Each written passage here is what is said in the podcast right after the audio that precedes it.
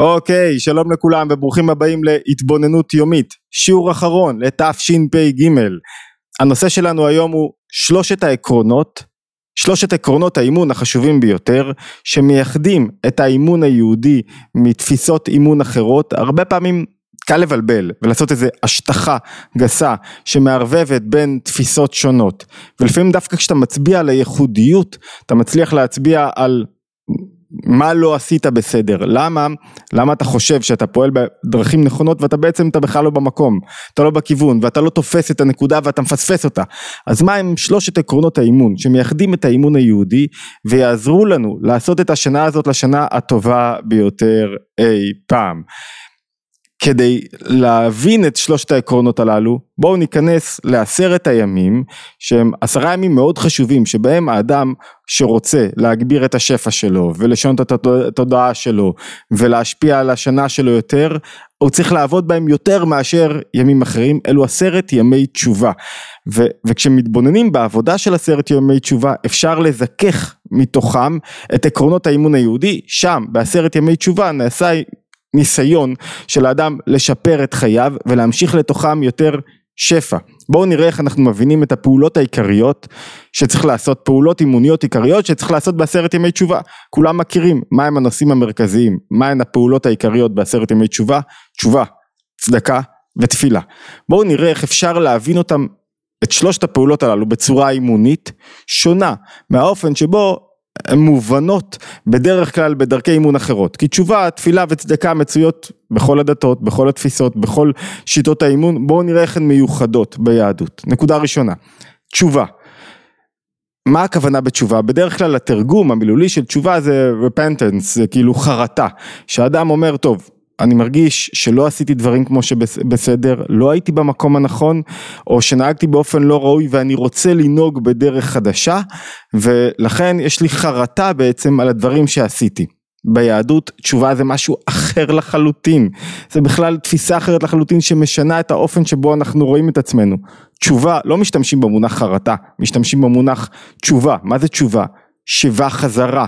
חרטה זה אני רוצה משהו חדש. טוב, פריש מיש מתחילים הכל מחדש. תשובה זה לא. אני רוצה לשוב פנימה. מה הכוונה? מה הנקודה? הנקודה היא שעמוק בפנים אני לא צריך להתחדש. עמוק בפנים יש לי נקודה שלמה. אני לא מקולקל, נקודה טובה, יכול להיות שעשיתי דברים לא טובים השנה, שלא מימשתי את הפוטנציאל שלי, שלא נהגתי כראוי, שהתנהגתי לא כמו, לא כמו שהייתי רוצה, אבל זה לא אני, זאת אומרת זה, זה משהו אחר, חיצוני לי, זה, זה משהו שתקף אותי, אני הפנימי האמיתי שלי, כשאני מגלה אותו, כשאני שב באמת למי שאני, וכשאני נותן למי שאני להיות בעל הבית על החיים שלי, זה טוב אינסופי. זה אדם שמחובר למשהו גבוה ממנו. זה, אמר, זה אדם שלא בפנים יש לו ארון שלדים שהוא צריך לתקן כל הזמן, אלא זה עולם אינסופי, שלם, אתה מחובר למשהו גבוה ממך, משהו גדול ממך, וזה שינוי תודעתי אחר לחלוטין, מ"אני לא בסדר, בוא אני אתקן את עצמי ואהיה בסדר", כמו שאתה אומר לילד שלך או למישהו, אתה לא בסדר, אתה ככה מתנהג, אתה צריך להשתנות. אתה צריך להגיד לו, לא אתה לא בסדר ואתה צריך להשתנות, אלא אתה עמוק בפנים הכי בסדר שיש. אתה עמוק בפנים הכי טוב שיש, אלא מה? לפעמים קופצים עלינו כל מיני דברים חיצוניים שמפריעים לי להיות הכי בסדר וכשאני רואה ככה את עצמי וכך את העולם כשאני שב לעצמי כשאני מרשה לעצמי להיות פנימי ולא חיצוני כשאני מרשה לעצמי לקלף קליפות ולא למדוד את עצמי בזוויות חיצוניות איפה לא הייתי בסדר ומה לא הייתי בסדר אני שב לנקודה הכי עצמותית שיש לי שהיא נקודה שלמה נקודה אינסופית, התחברות פנימה, ואז בנקודה הזאת מותר לאדם להיות שלם, מותר לאדם לצאת החוצה ו- ו- והוא מרגיש את עצמו שעכשיו הוא יכול באמת לשנות דברים, עכשיו הוא באמת כאילו עם הכוחות הפנימיים, זאת אומרת הנקודה הראשונה, האימונית הראשונה להתחבר פנימה ולא החוצה, לא לשאול, להכות את עצמי על חרטות מה לא עשיתי בסדר, איזה הזדמנויות פספסתי, איך לא נהגתי כראוי, במקום זאת להתחבר לנקודה הפנימית שלי שבה אני ראוי ובה אני שלם ובה אני חלק מה... מה זה תשובה? זה לשוב ולהיות מי שאתה, מי אתה? חלק מהאינסוף, חלק מהבורא. אתה מושלם, הוא ברא אותך, הוא טבע בך ניצוץ אינסופי ואתה חלק מהאינסוף. ולכן לא רק אתה, גם כל אדם שאתה רואה, ולכן אתה לא יכול להסתכל על אנשים ולהגיד למישהו אתה אפס, אתה לא בסדר, אין כזה דבר בכלל, אין כזה דבר שאנשים הם, הם, הם אפס, אין אדם שהוא אפס, כולם הם חלק מהאינסוף, וכשאתה מסתובב כך בעולם, וואו, איך הגבהת פתאום את החיים שלך, זו תודעה אימונית ועבודה אימונית ראשונה, וזו התודעה שמשייפים אותה בעשרת ימי תשובה, תשובה. מה זאת אומרת? לשוב לעצמי, למי שאני, לחפש איפה אני טוב ושלם ולא איפה אני שמגג וטועה ונופל. נקודה שנייה היא צדקה. מה התרגום של צדקה בדרך כלל? charity, חסד. זו, זו התפיסה שככה מסתכלים על צדקה. וזה, וזה מאוד מאפיין הרבה פעמים חברות מודרניות שנוהגות בפילנטרופיה. אנחנו טובים, מוצלחים, ואנחנו מוצלחים לא רק בעשייה שלנו ובזה שהצלחנו לבנות חברות הייטק מתפתחות, אנחנו גם נותנים, אני טוב ואני עוזר. באימון היהודי זה משהו אחר לחלוטין. צדקה זה צדק. מה זאת אומרת צדק? העולם במבנה הפנימי שלו יש לו סדר, בחיצוניות זה נראה שאין לו סדר. אתה נשלחת לעולם כדי להיות שליח של הסדר, כדי לעזור לדברים להתרחש כמו שצריך, ואתה יכול לבחור, זה לא שאתה עכשיו בזה שנתת צדקה אתה עכשיו, אתה טוב ביותר, זה רק הופך אותך ליותר מלא בעצמך, מה זאת אומרת? לי יש ואני מחליט להסר, לי יש ואני מחליט לתת קצת. אתה אדם שלפני שהצלחת היית מלא בעצמך, הצלחת, אתה עוד יותר מלא בעצמך, וכשאתה עושה טוב ונותן, אתה הכי מלא בעצמך, כי עכשיו אני גם אדם טוב. צדק זה בכלל לא שלי, הכל חולף. אני מקבל פיקדון זמני, עשיתי מאמצים, אבל כולם עשו מאמצים, ולי זה הצליח, כדי שאני אעשה איתו דברים גדולים. זאת אומרת, חלק מהמוטיבציה שיש לאדם, שזה לא הוא, לא אני עשיתי דברים גדולים, לא אני כל כך טוב. אף אחד לא חייב לך שום דבר, הקדוש ברוך הוא לא חייב לך שום דבר. אם אתה רוצה שייתנו לך, אתה צריך לתת. וקיבלת פה במציאות הזאת חיים וזמן כדי לתת. הייתי אתמול באירוע מאוד מרגש, אה, חפצנו לחיים של אה, שלומי כץ, זה אה, עמותה שמאגדת משפחות שאיבדו את היקר להם מכל בתאונות דרכים והיו אני חושב 400, 500, אולם מלא של בני משפחות שאיבדו את היקר להם מכל בתאונות דרכים ואחת השאלות הגדולות, מאיפה הן מוצאות נחמה? באה אליי מישהי ואמרה לי, אני לא רוצה לחיות, אני לא רוצה לחיות יותר, זאת אומרת אני לא אתאבד ולא, אבל אני לא רוצה לחיות, כי היא איבדה את הבת שלה לפני שנתיים והיא מרגישה שנלקחו לה כל החיים, ושיתפתי אותה ב... שיתפתי אותם בהרצאה שהעברתי שם ברמב"ם שבגיל 38-39 קיבל בשורה שאת אחיו האהוב עליו, אחיו שמימן אותו פרנס אותו, זאת אומרת הוא השקיע כספים ואחיו אה, הלך וקנה בהם סחורות ומכר ובכסף שברווחים הוא חי ואחיו הותיר אה, ילדה קטנה ואלמנה ואחיו היה התלמיד שלו, ככה הוא כותב, הוא אומר אחרי ש... אחיו יצא למסע, אה, מסע מסחר והוא טבע בים, בים ההודי, אחרי שהוא טבע בים והרמב"ם בגיל 38 במצרים מקבל את הידיעה הוא מספר נפלתי למשכב במשך שנה. סבלתי מדלקת, מחום גבוה, מדיכאון, כמעט שנפחתי את נשמתי. שמונה שנים אחרי הוא כותב את המכתב הזה ואומר אני עדיין ממאן להתנחם. וכי כיצד יתנחם? ואתה חושב על זה שהרמב"ם מגיל 38 כמה דברים הוא הספיק לעשות? הרי בגלל שלא הייתה לו ברירה אז הוא היה חייב להפשיל שרוולים ולצאת ולעבוד בתור רופא והתפרסם בתוך רופא והשאיר לנו כל כך הרבה אה, כתבי רפואה וכתב את מורה הנבוכים ושיפץ ושדרג את היד החזקה. זאת אומרת תחשבו על השנה שהרמב"ם היה בשיוורון. שנה שהוא לא עשה בה כנראה כלום אם הוא היה במיטה וחולה ונפל למשכב. תחשבו על מצב שבו האדם בעצם לא חושב שיש לו פה שליחות אמיתית, שהוא חלק מזרוע הצדק, מזרוע הסדר בעולם, שהוא, שהוא, תחשבו על זה, אז הרי הוא לא יקים את עצמו, אתה חייב להקים את עצמך בסופו של דבר, למה? כי זה לא אתה, כי אתה לא כל כך משמעותי פה, כי אין לך ברירה. והרמב"ם באמת הבין שאין לו ברירה, קשה לדבר על הרמב"ם, שלא קם לנו ממשה עד משה. ואחד הדברים שדיברנו שם, זה שאתה לפעמים רואה אנשים שהם סובלים מחרדות ומדיכאון ומלא רוצים לחיות יותר ואין להם שום בעיה בחיים שלהם. החיים עובדים כמו שצריך, ו- ודווקא אז הם צריכים רגע להתמודד, זאת אומרת צריך לפעמים להתמודד עם מרירות ועם קורבנות ועם רחמים עצמיים גם כשהכל הולך לי כמו שצריך, על אחת כמה וכמה כשמשהו חס ושלום קורה כמו שאנחנו מדברים על האירוע של העמותה הזאת, האדם שחי הוא שליח של מי?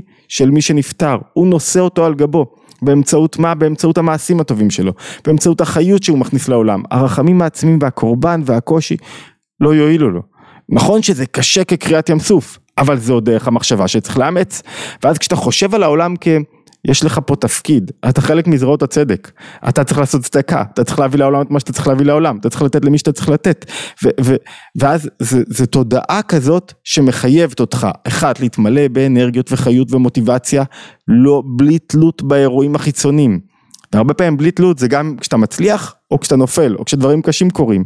כי יש לך פה תפקיד אתה נתנו לך משהו נתנו לך חיים נתנו לך השפעה נתנו לך ידע נתנו לך כסף אתה חייב להביא אותו הלאה. להעביר חלק ממנו לפחות הלאה. להמשיך לקדם להפוך את העולם מעולם של תוהו וכאוס וחוסר סדר לעולם של תיקון. התודעה הזאתי גם מוציאה אותי מהמרכז גם ממלאת אותי חיות אמרנו תשובה לשוב למי שאני, צדקה, יש לך תפקיד אקטיבי בתוך העולם וזה לא שלך, שום דבר לא שלך ושום דבר לא מגיע לך והנקודה השלישית זו תפילה. איך מתייחסים לתפילה ב, ב, מחוץ ליהדות? prayer, בקשה. אני מבקש מלמעלה למטה, אני רוצה שיורידו לי משהו. ביהדות תפילה זה מלשון תופל כלי חרס, מחבר, תפילה זה חיבור, זה דבקות, גם אם לא חסר לך שום דבר, אתה מתפלל. זאת אומרת, גם תשובה שייכת לכל אדם, כי גם אם לא עשיתי שום דבר רע, אני מחפש לשוב לעצמי, להיות פנימי יותר, לא להיות נשלט על ידי החיצונות, על החיצוניות. צדקה, ברור שזה שייך לכל אדם, גם אם אין לך כלום, אתה חלק מסדר, אתה יכול להוסיף חיוך למישהו, אתמול הייתי בשוק מחנה יהודה, קניתי כמה דברים וראיתי מישהו שעובר אצל ליד מישהי שככה אה, הזדקקה לעזרה והוא אומר לה אין לי מה לתת אבל אני יכול לתת לך חיוך וברכה לשנה טובה, שנה חדשה, גם לעני יש מאור פנים לתת. גם אני יכול לתת, ואז הוא כבר לא אני. אני זה שהוא כל הזמן נזקק וצריך לקבל. עשיר זה מי שיש לו משהו לתת. גם אם אין לך כרגע כסף, אתה יכול לתת חיוך, תשומת לב, לעזור להתגבר על הרחמים העצמיים, לשנות לרגע אחד תודעה, מצב רוח, אופן התבוננות. הנקודה השלישית של תפילה היא שהרבה פעמים אנחנו, בקשה זה אני צריך מלמעלה למטה, אני רוצה, אני חי אינטרסים, אני חי מה אני מקבל. ותפילה היא לא מלמעלה למטה, תפילה היא מלמטה למעלה. תפילה היא מה? שום דבר אמרנו לא שלי, אני לא מחפש עכשיו את האינטרסים שלי, אני רוצה את החיבור, אני רוצה את הקשר. העיקר, אפילו בעסקים, זו האינטראקציה, זה החיבור, זה, זה, זה ההזדמנויות להיות ביחד. אפילו כשמישהו מלמד משהו. ז, זאת אומרת, אתן לכם דוגמה. לפעמים מישהו חושב שיש לו תלמידים, אין לך שום תלמידים. אתה לומד עם מישהו אחר, מה זאת אומרת? כי זה לא שלך, כי אתה לא עכשיו בא מלמעלה למטה, אתה מה אתה מחפש בעיקר כשמישהו מלמד משהו? את הקשר, את האינטראקציה, את החיבור, את הלהיות אחד עם מישהו. התפילה היא בקשה של האדם, לא תן לי, תן לי, הב הב תביא לי, שזה עניין לבקש על צרכים, זה עניין אחר, אנחנו לא דנים בו כרגע. הבקשה הגדולה ביותר בתפילה היא, בוא ניצור אינטראקציה, בוא ניצור מערכת יחסים, בוא... בואו נחבר, וזה הרעיון שעומד ביסוד לבנות קהילה. עזבו רגע אינטרסים, בואו נתחבר, בואו נגלה אחדות משותפת, בואו נגלה משהו שהוא גבוה יותר ממה שכל אחד מאיתנו, ולכן הרבה פעמים כשמישהו אומר, אני יש לי שאיפה ורצון לעשות, להביא את הטוב שלי לעולם וללמד אנשים, ללמד אנשים לשנות את ה mindset שלהם, זה תפילה מהסוג הראשון שהוא לא מהסוג היהודי, זאת אומרת אני מלמעלה למטה רוצה להביא לך משהו, אני מלמעלה למטה רוצה אה, אה, למלא את הבקשות שלך. הדרך הנכונה היא בוא תעשה מה שאתה צריך, בוא תשתנה בעצמך, בוא תעבוד על עצמך ממילא, אנשים יתחברו אליך כי הם רוצים גם הם את האינטראקציה. זאת אומרת תפילה העיקר שלה זה דבקות, הדבקות עם הקדוש ברוך הוא, הדבקות של בני האדם יחד עם עצמם. זה במקום תודעת צרכים ואינטרסים ואני מביא מלמעלה למטה ואני משנה, זה תודעת חיבור ומערכות יחסים ואינטראקציות. שלושת הדברים הללו שמייחדים ואמרתי לכם זה, זה לפעמים אתה במחשבה גסה משטח את הכל והכל נראה אותו דבר אבל לא זה לא הכל נראה אותו דבר אלה שלושת עקרונות היסוד כי אדם יכול להיות טוב ולתת הוא לא בכיוון של האמון היהודי הוא עמוס בעצמו הוא כל כולו, הוא אדם טוב, הוסיף על עצמו עוד שכבה, שהוא אדם טוב והוא אדם ענב, ענב גדול. זאת אומרת, במקום לעשות את מה שהוא צריך וליצור שינוי, הוא להפך, יהיה לו יותר קשה. ואדם יכול לפעמים, אמרנו, ל- ל- לעשות תשובה ולהכות על החרטות שלו, ואיך דיברתי, ומה עשיתי, פספס את הנקודה, פספס את השלמות הפנימית שלו, פספס את למה שהוא מחובר, לכוח האינסוף, ומשם יש לו כוחות לפרוץ ולעשות כל כך הרבה דברים, ולהגיע למקומות אחרים, ואדם יכול הרבה פעמים לתת, אמרנו תשובה ואמרנו צדקה, הוא יכול להתפלל, יכול לבקש על הצרכים, אבל אין לו שום נקודת חיבור, זה שוב הוא עצמו, אז תשובה וצדקה ותפילה עקרונות יסוד באימון היהודי ולא הזמנתי אתכם. שנה חדשה מוזמנים להצטרף לערוץ להירשם כמנויים. כמובן לשתף להגיב זה מאוד מוסיף אה, לסרטונים. מאוד חשוב לנו שתהיה לנו שנה של לימוד וצמיחה ביחד והתרוממות והצלחה לכל אחד במה שהוא צריך בבני חי ומזוני בבריאות שלו בילדים שלו בפרנסה שלו ובעיקר ברוחניות שלו. זאת אומרת ברוחניות בעולם הרגשי בהתגברות על המאבקים הקטנים שיש לנו בתוך כל יום זאת אומרת, אמרנו את זה בסרטון קצר, הקדוש ברוך הוא אומר, אתה רוצה לעורר אותי ולתת לי, לגרום לי להאמין שמגיעה לך את השנה הכי טובה שיש. אתם רוצים שיהיה לכם שנה של הצלחות, אתה רוצה לעורר את הקדוש ברוך הוא ולשכנע אותו? איך אתה יכול לשכנע אותו כשאתה ממורמר וקורבן ומלא רחמים עצמיים וזה קשה לצאת משם, אבל ככה אתה לא יכול לשכנע אותו. הוא אומר, בשביל מה לתת לו את השנה הכי טובה שיש? ואם אתה מראה ביטחון בקשר ושמחה וחיות ותשוקה לחיים, אומר, או, oh, עכשיו שווה לי לחדש את הקשר ושווה באמת לתת לכם את השנה הטובה ביותר שיכולה להיות. שתהיה לכולנו שנה טובה ותודה לכל מי שצופה, מאזין, משתף, מגיב, בטח לכל מי שתומך ובכל דרך שהיא להשתמע בשנה הבאה, בהתבוננות היומית הבאה.